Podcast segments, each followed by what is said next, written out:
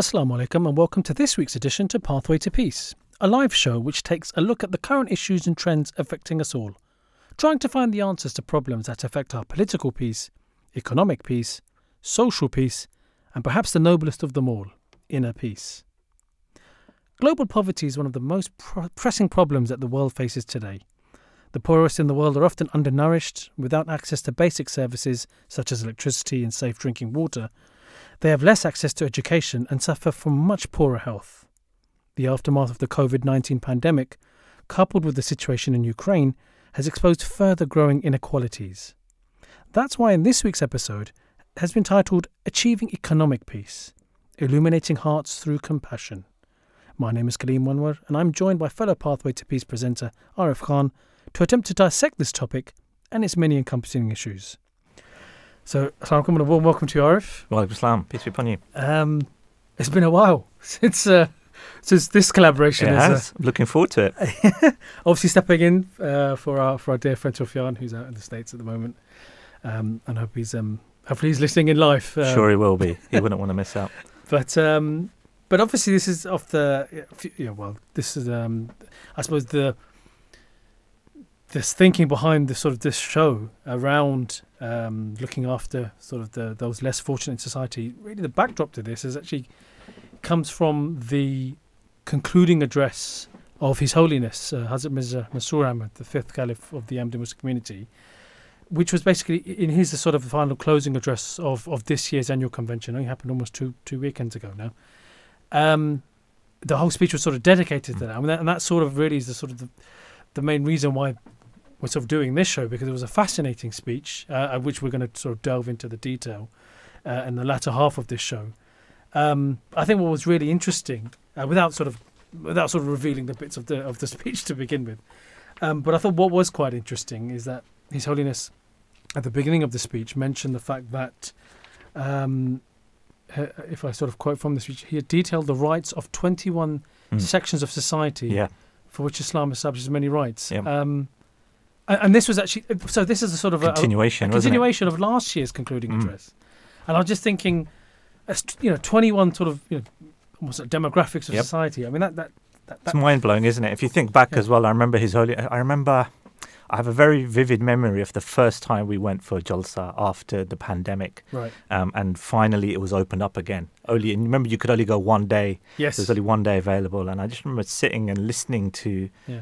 The addresses then. His Holiness, first of all, spoke a lot about one of the days highlighted the role between uh, husband and wife, the rights for husband and Yeah. wife between each other. Yeah. And then in the, I remember then in later addresses, he he then focused on different areas of society. I remember the feedback from those in the room and afterwards were we were we had no idea that Islam gave such a comprehensive teaching. So. Right. From the ones that I remember vividly stood out for me was rights of parents, the Right, relationship yes. between parents and children, and Yeah. orphans if, as well. If you remember, orphans was another area where he gave quite a lot of detail, and also in his Friday sermons he spoke about these different areas. But Yeah. even despite the multiple years we've Yeah. had this theme, Yeah. His Holiness highlighted that when you know we have we are barely scratching the surface because Islam has highlighted such in, in such amazing detail, so many different demographics and specific ways to you know to help them, and how it's a part of faith. It, it, and it, I just, I'll be honest, it makes me think. I think that's a show in its own right, really, to sort of look at maybe all of those Yep. um, sort of categories, um, maybe you know at a, at, a, at a later date. But in this particular show, we're focusing on on the sort of those less fortunate in society, Mm. the the poor and the needy, um, and what the Islamic sort of perspective or sort of solutions are in sort of managing or sort of how to bring about a more sort of a positive change within society.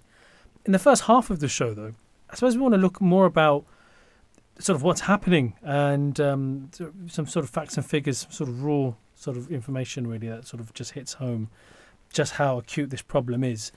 It's some, some stats here I've got from the worldvision.org website uh, around global poverty. And it says, and I think these are sort of stats as at sort of 2022. And it says 719 million people, that's 9.2 of the world's population, are living on less than $2.15 a day. Um, children, children and youth account for two thirds of the world's poor, and uh, women represent a majority in most regions.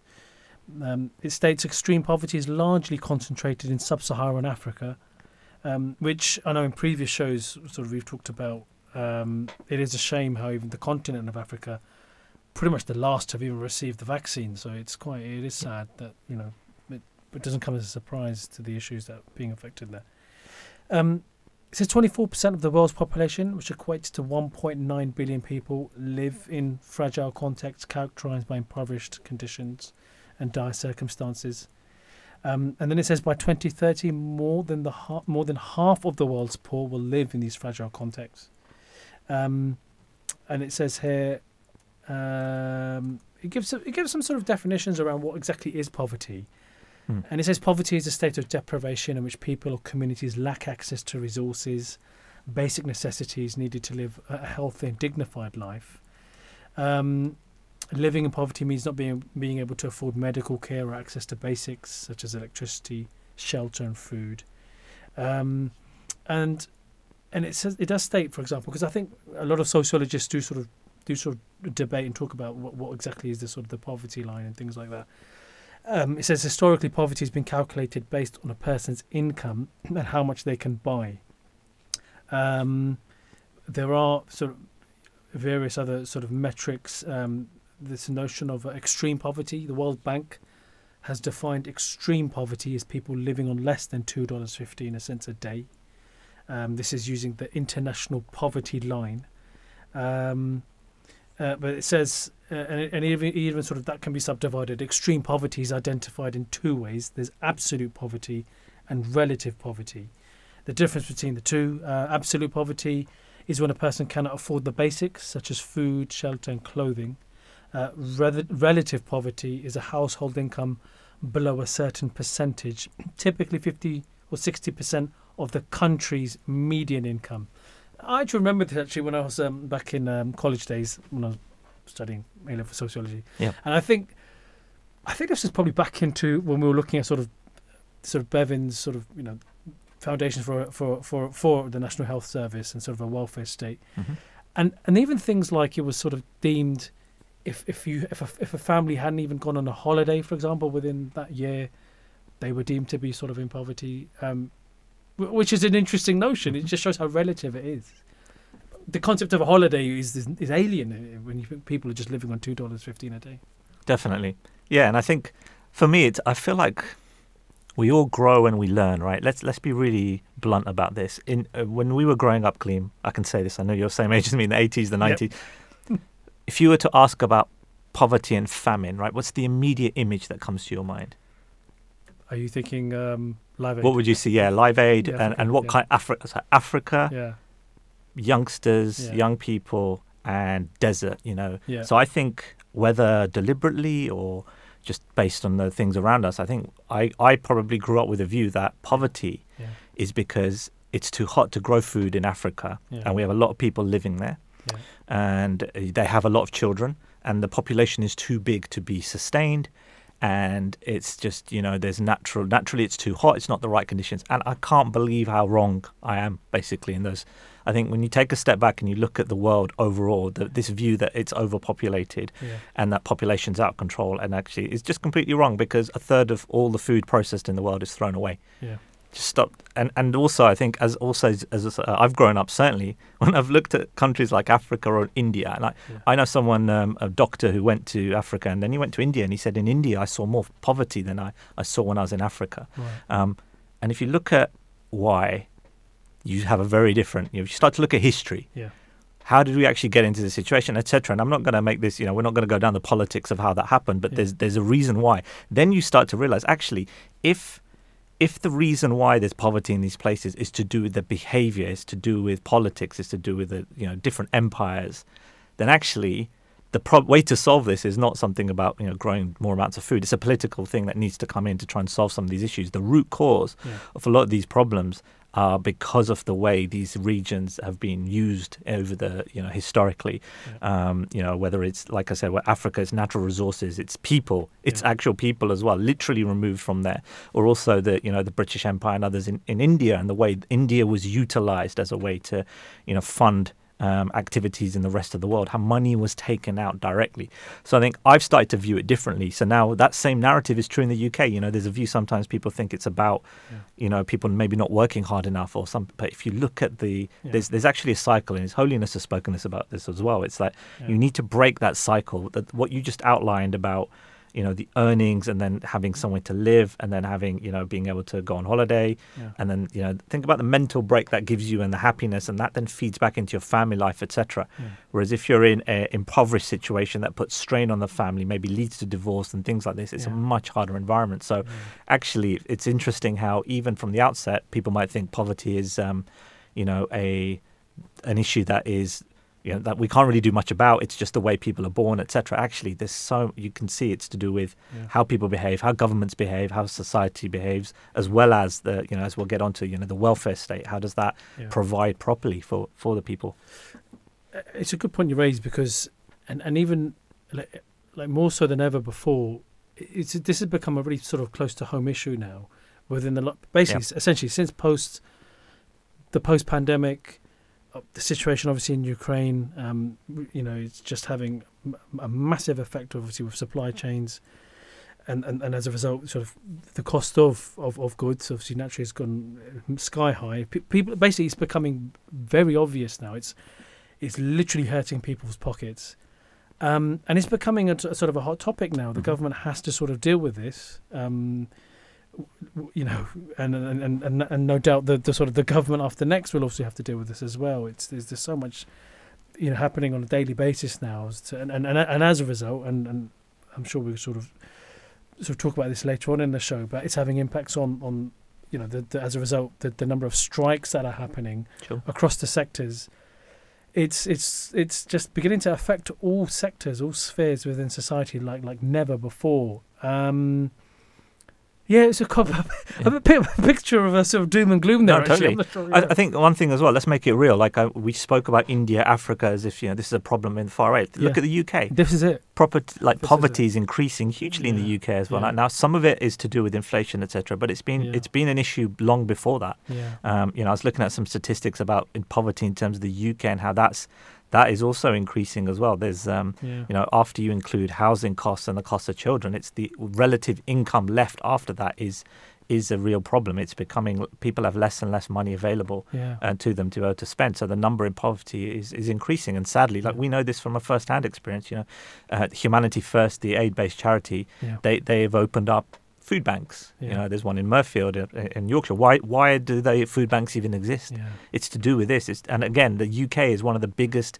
you know, um, has one of the highest GDPs, probably in the top five, I think, in the world. Yet, Yeah. even in those countries, even in America, there's a lot of areas of, um, you know, de- deprivation, and, and it's so it's to do with the distribution. It comes down to this: the money's there in the country. You have these huge economies that are generating money, yeah. yet there's people living on the poverty line, as you mentioned, less than two dollars a day. Something is is not right in terms of the way that's redistributed. Yeah. Well, uh, and that's this is the key principle: a redistribution of wealth, um, which sort of leads us on to sort of this, the second part of this show, really. That obviously week in week out, when we do the Pathway to Peace show, you know, whatever the given issues are of, of the day, or you know, you know, various problems that are affecting society as as a whole, what exactly is the Islamic perspective on this, and sort of how to sort of deal with that. Um, and this, and hence why the theme of this week really is around sort of attaining economic peace, because unlike any other sort of holy scripture, um, pr- you know, prior to the Holy Quran, um, the Holy Quran has it's gone there. It's it's it has delved into the realm of economics, um, which some may say is quite strange for for, for a religious scripture to do that. But I think that just sort of that just shows really that's the proof um, in the fact that a book that has been revealed by the by humanity's creator, you know, the creator of all, he knows us best. Essentially, he knows our our, our very our, our, our psychology, the way we behave, uh, you know, the way we are. To, to to the way we sort of behave in sort of the in the sphere in the sphere of economics, you know. So why why wouldn't a scripture sort of address these principles, um, which in this segment then we'll I'll, I'll sort of draw upon some um, notions from the there's a book uh, which has been printed. Uh, it was a, previously known as a speech, but it's been printed in book form as the New World Order of Islam, um, and it was it was actually uh, an address delivered by the second caliph of the Ahmadiyya Muslim community, Hazrat Mirza Bashiruddin Mahmud Ahmad. Um, it was actually interestingly enough, there's a bit of a theme going on here. Sorry, I just I just sorry I've just twigged something. I mean, towards the end of this show, we're going to reflect on the final, the concluding address of His Holiness, the fifth caliph, around um, uh, you know how, how sort of Islam sort of deals with you know looking after the rights of the poor and needy. This this speech, the New Mhm. World Order, or what has been sort of later titled as the New World Order of Islam, was actually uh, a speech delivered by the second caliph, likewise at the annual gathering. Right. Interesting. I didn't know Um, that. I've not had that book on my shelf for a long time, and I've read it, but I Yeah. didn't know it was from a Jalsa. No, no. Every time you pick these books up, and Yeah. once in a while you see a new gem that sort of kind of confronts you. And um, so this- also was an, was a speech from from from a Jalsa Salana, an annual gathering, December twenty eighth, nineteen forty two. Um, and in fact, the, the the the speech primarily addresses the the issue: how does Ahmadiyya, the true Islam, propose uh, propose to deal with the grave problem of socio-economic inequality in the world? Mhm. Um, you, you can't get, you know, I mean that is the, really is the question of the day. And there's a section in here around exactly what you just talked about, Arif, around sort of well, what is the what is the, the key? What is that silver bullet to sort of uh, uh, uh, deal with Yeah. the redress of of um, of wealth, um, equity across society? And there are essentially four principles here. Um, I'll, I'll take each one in turn. and Maybe we sort of we'll, just sort of look at each Yeah. one. The first one is around, um, it's, I guess, it's the nature of land and how it says. And I'll quote from the speech. Um, the second caliph says, "With this object in view, Islam has put forward four principles, and every one of them has been designed to secure a more equitable distribution of wealth." And he goes, one of those principles uh, of social inequality is is due to the accumulation of property and wealth in a few hands Yeah. so that the common people are deprived of all chances of acquiring property for themselves. So he says here to deal with this, um, Islam um, compulsorily distributes property uh, among a large number of heirs, heirs uh, and on the death of a Muslim, his parents, his widow, sons, or daughters all succeed to their shares in the property left by the deceased. Um, nobody is at liberty to modify in any manner the share in which they in, in which each heir is entitled under the system. I, I mean, and so there's a very, there's a verse in the Quran that sort of actually literally sort of specifies what What percentage and things, yeah. what share goes, uh, which, like I said, it's quite a very novel. Has not you know no no no scripture has sort of gone there, which is quite groundbreaking to say you know. Yeah, and I think also if you look at the the treatment, like the idea that women can have their own Well, yeah. property, for example, is is not something that was prevalent in society or taught in other faiths. It was Islam was very specific about that. um, you know, about the having to have their own property, and also the redistribution. I think another. I think there's two folds there. And I remember having we did a show on a similar topic previously. It's one is what does Islam mandate as part of almost the economic system from a legal point of view, but then it's also what does it encourage people to do as well Mm. you know and the emphasis on giving to charity and sharing um, and you know bringing others in if you have cooked a nice meal share it with your neighbors that kind of thing is another layer Yeah. of teaching that reinforces that equality and sharing things in, a, you know, in an equal way and property you know the sharing of property or property ownership is often where wealth gets locked in and, and is only shared with maybe a particular group of people that's that's a really key place for you to start because that's often the initial point Yeah. where the inequality begins is just having somewhere to call home right What Yeah. is- Exactly. In fact, what you've just said has been really, it's been picked up by the author of the speech, where he says, uh, you know, the second caliph goes so much as to say that the Holy Quran says that any attempt to enter, interfere with this system, as in the, the actual shares, is sinful. And he says that as compared with the Islamic system of inheritance, other systems suffer from various defects. He says under some of them, landed properties inherited by the eldest son only. Um, under others, maybe it's only females. Uh, so you're right. Yeah. It, it, it, it various other systems have extremes. Uh, you know, give everything to the eldest, um, but that's you don't find that um, within the Islamic system. Um, the second principle, he says, secondly, uh, when it comes to sort of dealing with uh, having a sort of a more equitable wealth distribution system, he says Islam forbids the hoarding of money. Yeah. Um, so that is to say, it directs that money should be constantly in circulation. Um, it must either be spent or invested so that it constantly fulfills its primary object as a means of exchange and should promote commercial and industrial activity. Um, which, which that in itself is a fascinating point, It's- isn't it? it's a three-hour speech probably Yeah. for someone you know with Yeah. an economics background to go into. But Yeah. no, it's a, the more you ponder on it, the more you realize the importance. Like zakat is is completely different. So Yeah. other people have tried to come up with systems. You know, you've got the tax system that we have in this country, for example, income is taxed. Yeah. You have people putting levies on things like certain industries. You know, I Yeah. think um, in Europe, uh, I think it was Italy, has just introduced a banking levy that you know, oh, here's one one industry that's making a lot of money, let's tax them, or or find a way to get a commission or a piece out of that.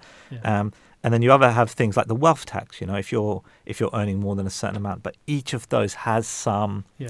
negative issues as well. Yeah. You know, is it is it fair and is it just that one specific industry that you're working, you know, banking, people that have different views of banking, is it fair that just because you're working in a particular industry that you were to be taxed more? Yeah. You know, what about footballer salary? Should we be Yeah. taxing them? It, it opens up another, you know, another things. Secondly, um, yes, it's a nice problem to have, but some people might be going, well, why would I want to um, expand my business and you know start bringing like why would I want to expand my business? Because the more I do it, you know, the more if I do expand my business or if I do earn more, I'm paying such a high tax rate at the moment that I'm not incentivized to do it. So how do you incentivize growth? And if you don't incentivize growth, then you end up having the problem of well.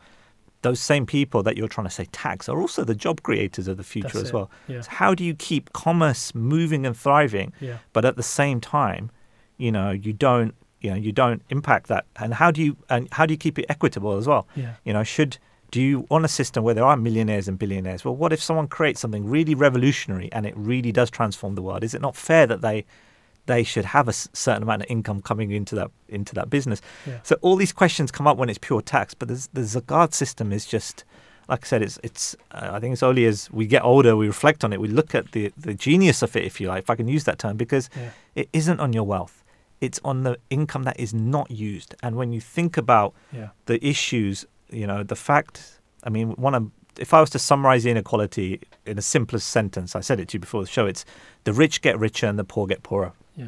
Now, Yeah. why why does that happen? Well, how do the rich get richer? Well, they often have money that is already hoarded up and segregated somewhere and put in an account earning interest. Yeah.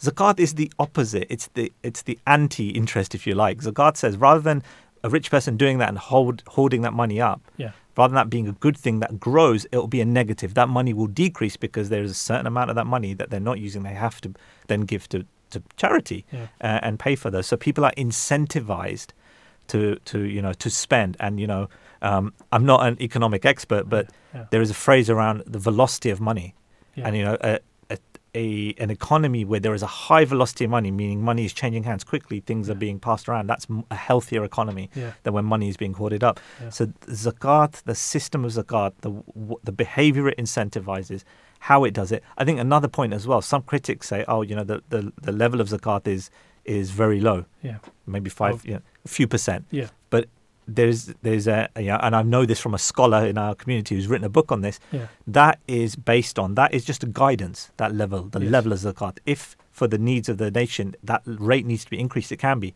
It can be, and I think it has been previously as well. So zakat is a framework that can be adjusted to run based on what the economy Yeah. needs. You know, just like any other country can set its rate of income tax, sim- Yeah. similar to zakat, the actual rate can be adjusted. Yeah.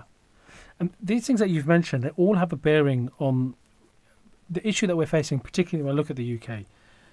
It is issue around sort of high inflation. Yep. And that is what if the government is trying hard to sort of bring down it, and everyone is feeling it. Um, these principles that we've, we're talking about, and, and that the third principle we're going to come into, uh, as we've sort of alluded to already. I'll come into it now, actually, because Yeah. it all ties together. And so th- the second caliph says here that is, thirdly, Islam forbids the lending of money on interest. He says the institution, the institution of interest also results in accumulating wealth in comparatively fewer hands.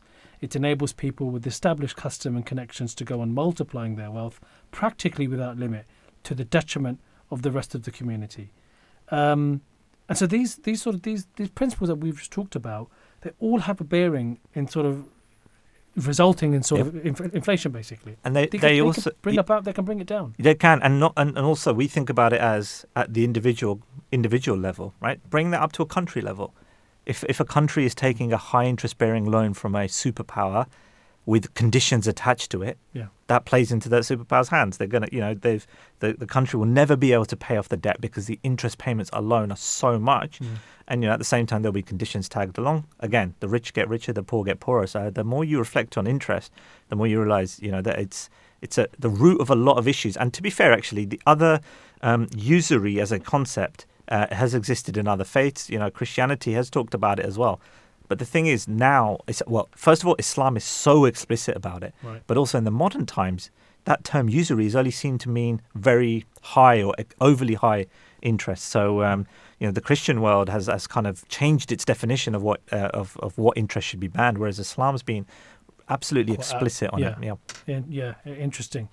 Um, which you've made me sort of remember an article that I, that I came across. Um, fantastic article. It was published in the Al Hakam um, uh, periodical. Um, it's published by the Ahmadiyya Muslim community. If you go to alhakam.org, and the article was titled "A Brief Economic Analysis of Ramadan." Um, it was published on the 14th of April 2023. It was around about Ramadan this year. Um, and um, fantastic because the author basically looks, he analyzes. It's sort of almost a sort of an economic impact Mhm. assessment of sort of how the effect of Ramadan on society on, on, a- on a macroeconomic level as well as a microeconomic level, and um, it, it, honestly, a, fantastic, fantastic sort of um, you know perspective or insight that he gives. He says, and he and, and, to, and what he does is the author. Um, yeah, the, the author refers to another of this of this article. Uh, uh, from a gentleman from Australia who, who wrote this article, and he's also drawing inspiration from the works of the second caliph uh, in in another sort of speech, uh, which has now been published in the book form called "The Economic System of Islam." Um, but essentially, sort of highlights, um, examines how Ramadan impacts your econ- economy on both a micro and macro level. And he says. Um, he takes the example here. He says the analysis considers the month before Ramadan, the, and and, dur- and during the month of Ramadan, and then the month after it. So it's Mm. almost three states. And he sort of puts it, sort of gives this sort of an example to sort of what happened during the pandemic. He says the post-pandemic economy has has you know suffered from sort of restrictions, um, unspent sort of stimulus money, and all sorts of inflationary issues. So he makes so he draws the parallel, saying, well, if you think about it, during Ramadan, um, the consumption sort of declines naturally because people Yeah. are fasting, and if you know, and if they're not fasting, because obviously there are various reasons why, why one may not be able to, at the very least, their focus is towards spirituality. So this sort of leads to, if you think about it behaviorally from an economic point of view, it leads to lower demand, and there's almost like a, a, a sort of stability in prices. He says after Ramadan, the inflation sort of decreases, and the purchasing power is regained, and the economy sort of stabilizes. Um, so almost as if, and, and, I never, and, I'm, I'm not doing justice to this article at Mm. all, but it, it's quite amazing that it's almost as if, I mean, you know, we've looked at Ramadan from all sorts of angles, I think, bar this one, where almost Ramadan's almost acting as sort of a cooling Economic cycle almost, yeah. yeah. What was said about the month before Ramadan then in terms of the. Well, uh, I think he, well, he's drawing upon the fact that it's almost used as a sort of a cooling off. It's al- almost like a sort of a turbine effect, Yeah. sort of cooling off, and, and the situation maybe preceding Ramadan, where you know inflation may be riding high, for, for example, not Yeah. it's not necessary, but during that month, naturally it will go low because of Yeah, the yeah. demand is not there. Let me lay a, sp- a sort of a spiritual view on that same analogy then, which is also for for the rich to be cognizant of the poor and to really experience what they go through. They have to really experience what they go through. Yeah. For them to have the empathy and want to te- uh, want to um, you know distribute their own wealth, they need to feel what it's like to be hungry. They need to feel what it's like to not be able to fulfill that Yeah. you know, desire to have food. And I think Ramzan, from a spiritual point of view, also is is a cycle in a way. Is it, it means no matter what your wealth, you experience hunger. You know, and, and maybe if we think about the extreme of kings and people who have lived very lavish lives, they probably have never had to feel hungry. It sounds really silly to say it, but it's actually, you know, that's that's the reality. Whereas this is a self-imposed in a way as part of a religious practice to, to really appreciate what people go through. Yeah. And then if you think about the teaching of, of Ramazan, it highlights so often the the benefits of when you break your fast, feed others. When you have a feast, invite the poor, etc. It's so many examples. So Yeah. there's there's that economic cycle as well, and then on, underneath it as well, there's an underpinning spiritual thing, which is taking those rich people Yeah. and actually putting them through some experience where they get a feel for what it's like for others. And I think that's another thing that in our society, sadly, is probably missing. It's Yeah. like you know, is there a real empathy for for the poor? Yeah, I mean, it just, yeah, it's a shame. Like uh, you know, we've said it many a time in the past, people sort of are are, are, very scared. I say the common man, sort of within Western society, is very scared of Islam, um, and yet the solutions that it provides, if it was just given a chance, you know, it, it could it could do wonders. In this latter sort of second part of the show, we're going to focus on. Uh, the speech de- delivered by His Holiness Hazrat Mirza Masroor the fifth caliph, at the concluding um, session of the annual convention this year, um, where he talked about Islam's sort of responsibilities towards the poor and, and needy in society. But before we do go into that analysis, um, there is a, a very an interesting clip that I came across in, in sort of the, the research for this show. And it was actually a question that was put to the, f- the late fourth caliph of the Ahmadiyya Muslim community, Hazrat Mirza Tahir Ahmad, in which he was asked, um, is it permissible for the government to seize someone's land and redistribute it to the poor? Um, and which the answer that he gives has quite a, it really is sort of ties in with sort of the theme around what the government's responsibilities are, which we're going to talk about um, after the clip. So let's have a listen.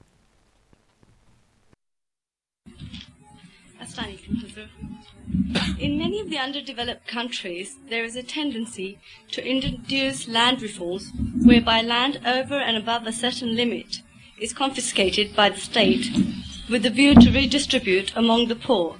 I would like to request Hazur to explain the Islamic point of view in this connection. Well, Islam does give a major power to states to manipulate the wealth in a manner as some people are not totally deprived of the collective benefits of the state. So it cannot be ruled out. But it is not based on uh, the communistic philosophy of dialectic materialism. Other principles govern this. But now what is happening in these states to whom which you are referring is not this. It is not the welfare of the poor which is motivating this.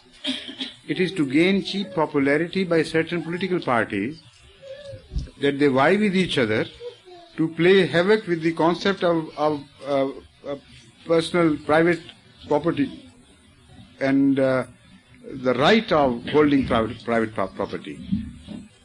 So they are not honest about it because they such movements are generally supported by uh, the mm, bourgeois, industrialist, and the great tradesmen.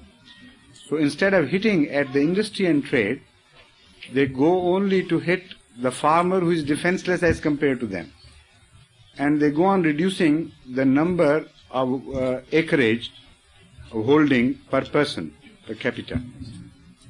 And this should, this is generally not done with any wisdom, because the ulterior motive is that of gaining cheap political power, cheap political popularity.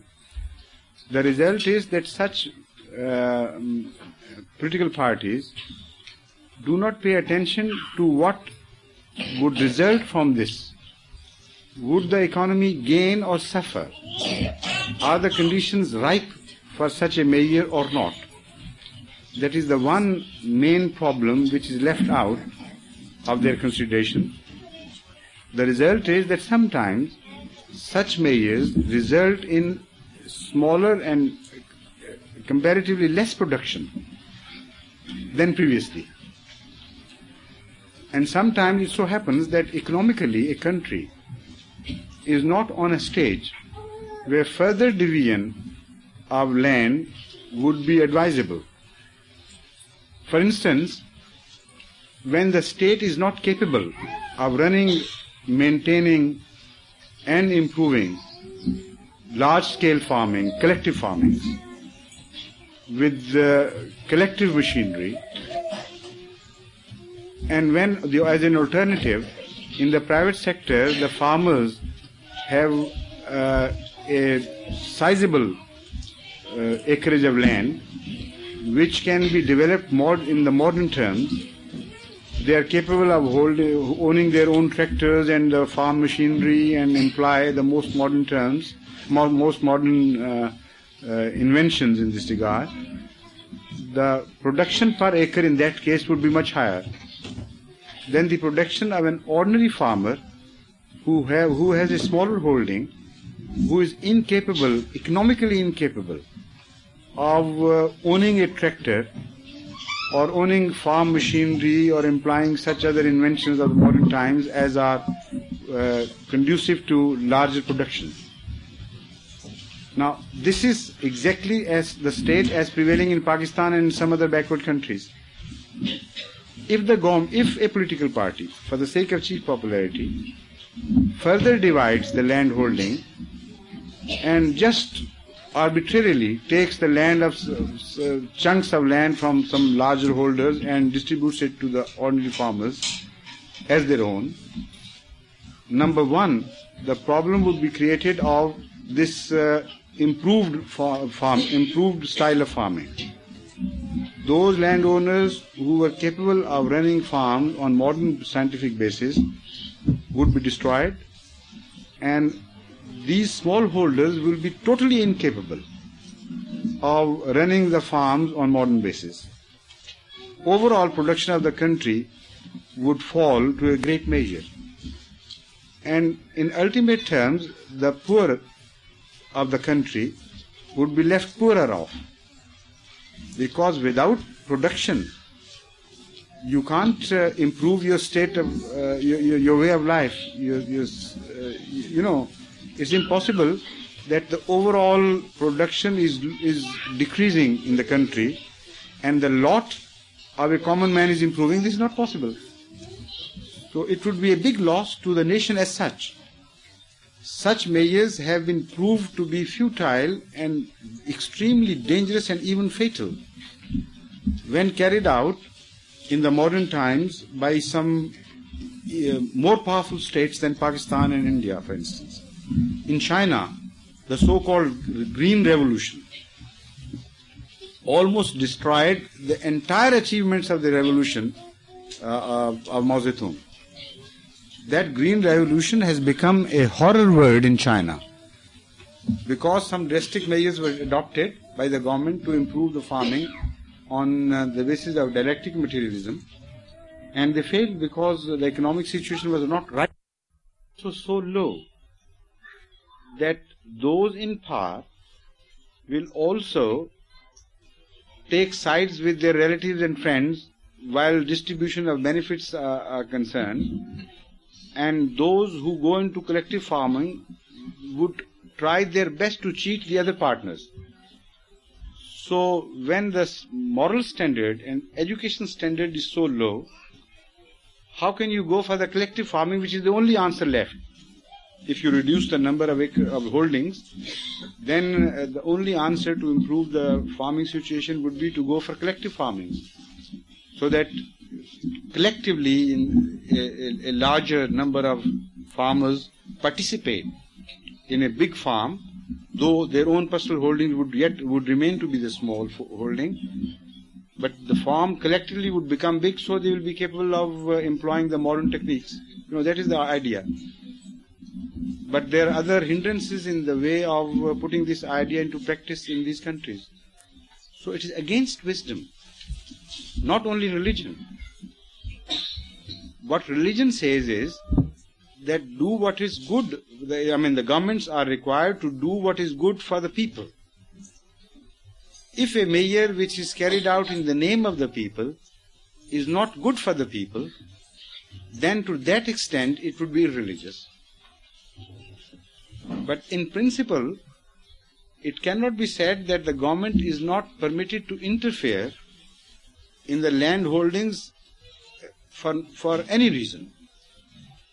In fact, if, if somebody holds large tracts of land which he cannot put to proper use, which he cannot control, with the result that that large holding is causing collective loss of the people in terms of production. According to the, to, to the Islamic principles, the government not only can interfere in this matter, But it is the duty of the government to interfere and take, take away that much land which he cannot control. And this I am speaking on the authority of Hazrat Sallallahu Alaihi Wasallam himself. He said that you are permitted only to hold that much land which you can properly control. And you will not be permitted to hold large land, landings waste, wastefully just because to, you want to satisfy your avarice. So there are clear-cut principles and the general principles which would uh, provide us guideline in this regard. But the present measures which you are referring to are not uh, healthy measures in my opinion. We've just heard there uh, quite a elaborate answer given by uh, the late fourth caliph of the Ahmadiyya Muslim community, Hazrat Mirza Tahir Ahmad. When asked the question, is it permissible for the government to seize someone's land and redistribute it to the poor? Um, so, I mean, Arif, I know we, we talked about this a little bit before in the, in the early half of the show, that I think the beauty of Islam is such that it's the balanced way. Mhm. Um, we're, we're gonna we're gonna analyze um, the current Khalifa's sort of address um, in a moment, where he talks a lot about sort of the responsibilities of the state and what they have. Um, but from the answer uh, from what we've just heard, um, um, the main takeaway there is that the government should do what is good for the people, essentially. Yeah, and also the application of justice as Yeah. well, right? So if, if you go down that route of I'm going to take everyone, everyone's going to have everything is going to all property is going to be seized and controlled by the state, and they will give exactly the same amount to every person, Yeah. almost like a communist type approach. Yeah. That will cause a complete, you know, a, a lot of unrest in society, and it has done when it's been, when you know, even implemented. His Holiness mentioned the Green Revolution in China, and that also had elements of inequality where you know there was this new revolution with new equipment, but the wealthiest farmers could afford it. The poorest, could, poor ones, were not able to, um, you know, afford the more uh, expensive crops and equipment. So again, disparity, inequality. So that's what Islam looks to focus on. Is actually people are do have different levels just based on you know where they've come from, and it's more not rather than trying to abolish that, it's actually trying to just nurture the right environment where where things are redressed afterwards, if you like. And I think, and, and that's it. I think you've the nail on the head there. It's about nurturing the right environment. And I mean, when we move, we move to to the current caliph's um, concluding address uh, at the annual convention uh, just a few weeks ago, where he talked about the rights um, for, for looking after the poor, and in sort of in, sort of the outset of his of his address, he says that the rights can only be truly established when mankind realizes that there is a higher power who is watching over every act of ours and that we are answerable to him.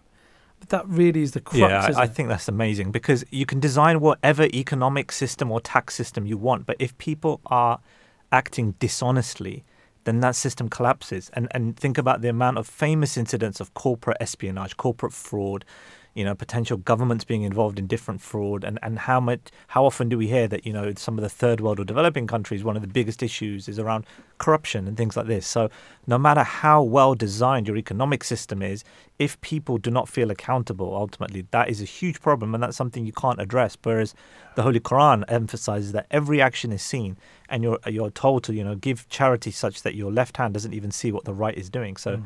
it encourages behaviors and accountability in a way that no economic system or government can can do.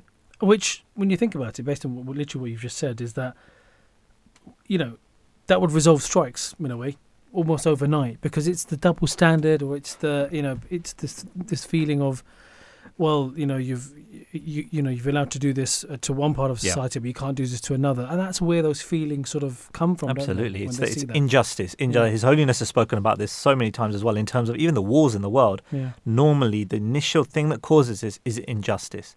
Whether it's seizing of land, whether it's paying someone a different amount of money or treating them in different ways, you know, or having um, you know some kind of fascist regime that iron, that singles out a certain section of society and doesn't treat them equitably. That that's where these these conflicts start to become that sense of injustice. Yeah. So turning to his speech, then, so he, quotes um, quite earlier on this particular verse, very powerful verse from the Holy Quran, um, from chapter nine, verse sixty, where the English translation is as follows: "The alms are only for the poor and the needy, and for those employed in connection therewith, and for those whose hearts are to be reconciled, and for the freeing of slaves, and for those in debt, and for the and for the cause of Allah, and for the wayfarer." an ordinance from Allah, and Allah is all knowing, the wise. And this is um one of those verses where sort of a, sort of literally a few sentences and yet packed full Yeah. of of you know the, various demographics has sort of been highlighted there. Um, and if, if, if I, I'll just go through sort of turn by turn, just the various because I think it's quite a quite quite poignant the various um, groups that have been mentioned in this verse. Um, we take for example, um, where it says here that the first mentioned class, i.e., the poor, signifies those broken uh, with poverty or disease, uh, whereas the second class, i.e., the needy, signifies those rendered motionless through want of means. Um, which I think, uh, just on a sort of going off a slight tangent there, but even I'm thinking for those disabilities as well, they Yep, quite easily correct. fit into that. Mhm. But it says gives examples the unemployed or those possessing the ability to work but lacking the means thereof. So just in, even within those two categories, you've, you've covered quite a lot of base. Then it says the words where it says those employed in connection therewith signify those employed in collecting the zakat. So you, obviously you Mhm. alluded to, to the to that charity in the first half of the show. So it just shows that there's a, even there's an administrative element Yeah. here, which is one interesting. Um, uh, this is interesting here, but and though it mentions a group of people in this verse, and those whose hearts are to be reconciled, and it says means those hearts, um, uh, which are sincerely inclined towards Islam, but who, owing to their having been disconnected with their former society or family, stand in need of monetary help. Right. So that's quite fascinating. That there's almost like a f- fund there, effectively for sort of newcomers to Islam, which. Yep. When you think about it, obviously being born within Islam, I can't really appreciate that. But I suppose if you're coming to the faith, there's a lot you have to give up, I guess. Maybe your family's cut you off. Maybe you were, Yeah. you know, if a, fi- a woman converts and maybe her sole source of income previously was from her family, and now she doesn't have that, or a man, Yeah. then you know that then you know opens up economic issues as well for them, Yeah. or boycotts, which would have occurred, did occur in the early days of Islam as well, Islamic history. Just, it's quite fascinating that it's actually accounted for that. I think right. that's quite remarkable. It's such a comprehensive teaching, isn't it? Like you said, that single verse, you unpack it. There's so many things there. Yeah. The, the verse includes um, slaves, signifies, obviously, besides actual slaves, captives, and such persons are called upon to pay blood money to secure their freedom. Um, the expression for those in debt, which is quite self explanatory, but means those who are unable to pay their debts um, and those who have suffered an extraordinary loss in trade, which that's remarkable in Yeah, its own right. You exactly. think about now. Yep, the government. You're right. So if you think about, you know, government bringing in specific schemes to deal with COVID and things Mm. like this, and the Quran's already talked about this 1500 years ago, nearly around how Yeah. you need a pot of money to deal with uh, disasters or uh, economic shocks. Yeah. And then the last sort of part of this verse it says, and for those in, in the cause of, of Allah, imply every good or pious work commanded by God. Which you know, when you think about it, it then there's nothing left really. And you think about the groups that are that are that, that are in, in, you know wanting things. It's even the, even wayfarers. The term wayfarer has been sort of included. Includes those stranded on a journey for lack of money, or those who travel in search of knowledge uh, or for promoting social relations. So you can see it's just it's just remarkable Yeah. that you know the these various acts, uh, various groups of people that have been included. Um, it is not really a s- there's not really a section of society that's been left out, which I think. is And it's not just theoretical. These are the principles that underpinned, you know, the definitely the early Islamic history. Over time, maybe not all of the principles have been applied, but this this was not just a theory. This is the principles that were used to build that early the early Islamic societies. These were the founding principles. Yeah. His Holiness talked about this verse and he says that God has spoken about those who are in need within society. And he says the verse makes clear that it's a, it is the government's duty to ensure the needs of these people are met without them even asking. So he says even prisoners should be spent on. He gives the example, um, which um, I mean that, that I mean that it's to live in a day and age where where people you know feel nowadays we have to sort of cry out Yeah. for, for, for, for you know for, for found in need but you know we're, we're talking about a, a time where even if people who who may feel shame in even asking for it I think you've hit the keyword dignity, right? Islam really emphasizes dignity. Yeah, I mean, yeah. I saw something the other day about a a, uh, one of these uh, food banks, and they said to make people feel less, you know, less um, embarrassed about it, they would have a very small fee. There would be a, a payment aspect just to give them dignity, so Yeah. they don't feel like they're just taking from, yeah. you know, from charity. So I think that is a key principle in getting out of the cycle we were speaking about earlier. Yeah, yeah. We we spoke about strikes, national strikes before, and um, His Holiness even said that in, in today's world, many professionals strike with the complaint that they're not being paid enough. Um, and he says, His Holiness says that all of these issues arise because the rights of the poor are not being met.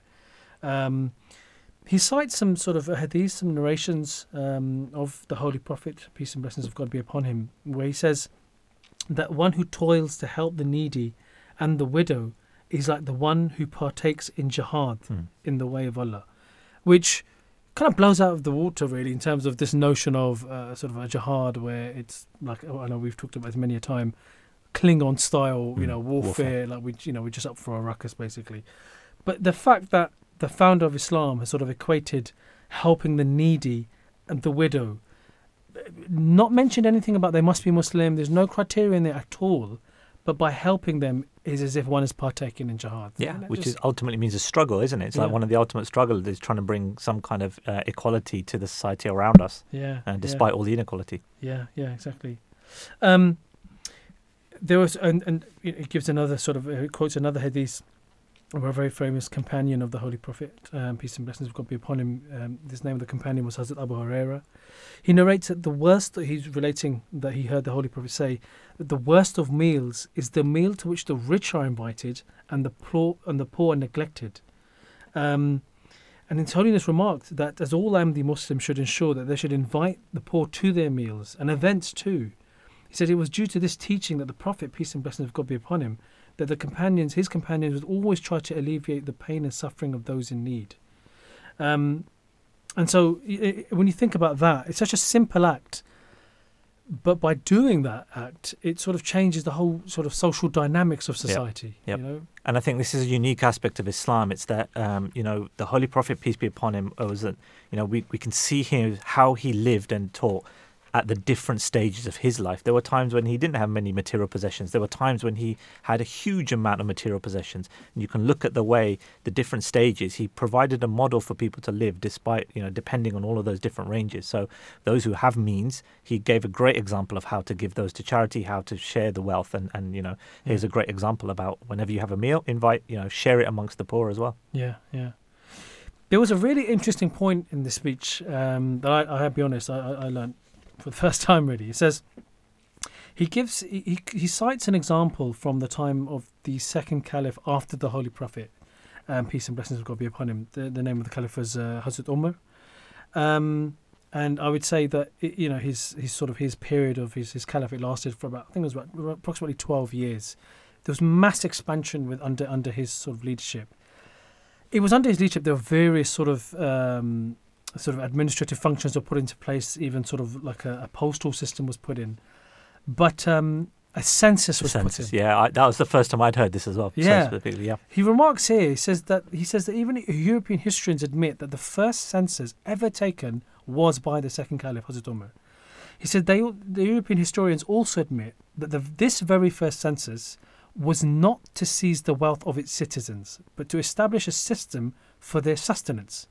Other governments take a census to make sacrificial lambs out of their people and to procure military services. However, Hazrat did not take a census for this purpose, but did so to provide them with food and to ascertain the number of people and how much food would be required. Therefore, after taking the census, all people would receive sustenance under a designated system, and a monthly allowance would be given to fulfill all other remaining necessities. Uh, which eh, remarkable historical It's the point. founding of the welfare welfare state. If you want to do a study in Islamic teaching around the welfare and, and you know how you have a society where the poor are looked after, you look at the, the Islamic empire under the second caliph uh, Hazrat Umar. Yeah, eh, phenomenal. Because I, I, won't even draw upon obviously my history lessons at school when you, you know, King so and so was doing the you know the Domesday Book and all sorts of things, trying to work out how much has everyone got so that the king can take a share. So it just it, really does put it into perspective, basically. But alas, I'm afraid that's it for this week's edition to Pathway to Peace. Uh, we're back the same time next week. A big thank you to Arif Khan for his analysis and assessment of the key issues. But before we end, here is a quote from the founder of the Ahmadiyya Muslim community, Hazrat Mirza Ghulam Ahmad, the awaited Messiah Mahdi foretold to come in the latter days. The following quote was taken from a concluding address at the annual convention in Qadian on the 30th of December 1897 gives us an insight towards the level of empathy and care he had for his fellow man, and that we too should aspire to this if we are to look after the rights of those less fortunate than us in society. He says, The fact of the matter is that my friends are a part of me, as are my limbs. We observe in our daily lives that even the smallest of parts, such as a finger, for example, if subject to pain, agitates and distresses the entire body. God exalted is well aware that in exactly the same way, constantly at every moment, I forever remain anxious and concerned about whether my friends are in a state of ease and comfort. This sympathy and compassion which I feel is not the result of any artificial effort or unnaturally. In fact, just as a mother is incessantly absorbed in ensuring that each and every one of her children are in peace and comfort, no matter their number, I find my heart replete in the way of God with the same tenderness and compassion for my friends. This sympathy is so burning that when I receive a letter from any one of my friends alluding to a grief or illness with which they are suffering, my disposition becomes restless and disturbed, and I am taken aback by grief. As our dear ones increase, this grief increases in equal proportion. There is no hour in which I am free from some form of apprehension and grief, because from among the vast number of my friends, one or the other is afflicted by some form of grief or pain. When they inform me of their worries, my heart becomes perturbed and restless. I cannot describe the amount of time that I suffer from worries. Since there is no being other than God Almighty who can deliver one from such worries and concerns, I engage myself constantly in prayers. The foremost prayer that I offer is for my friends to be saved from grief and worry, because the thought of them overwhelms me with anguish and agony. Then I pray in the general sense that if there is anyone who suffers from some form of grief and hardship, may God the Almighty grant them deliverance. My entire effort and every ounce of my passion moves me to supplicate before God the Exalted. Much hope can be gained from the acceptance of prayer.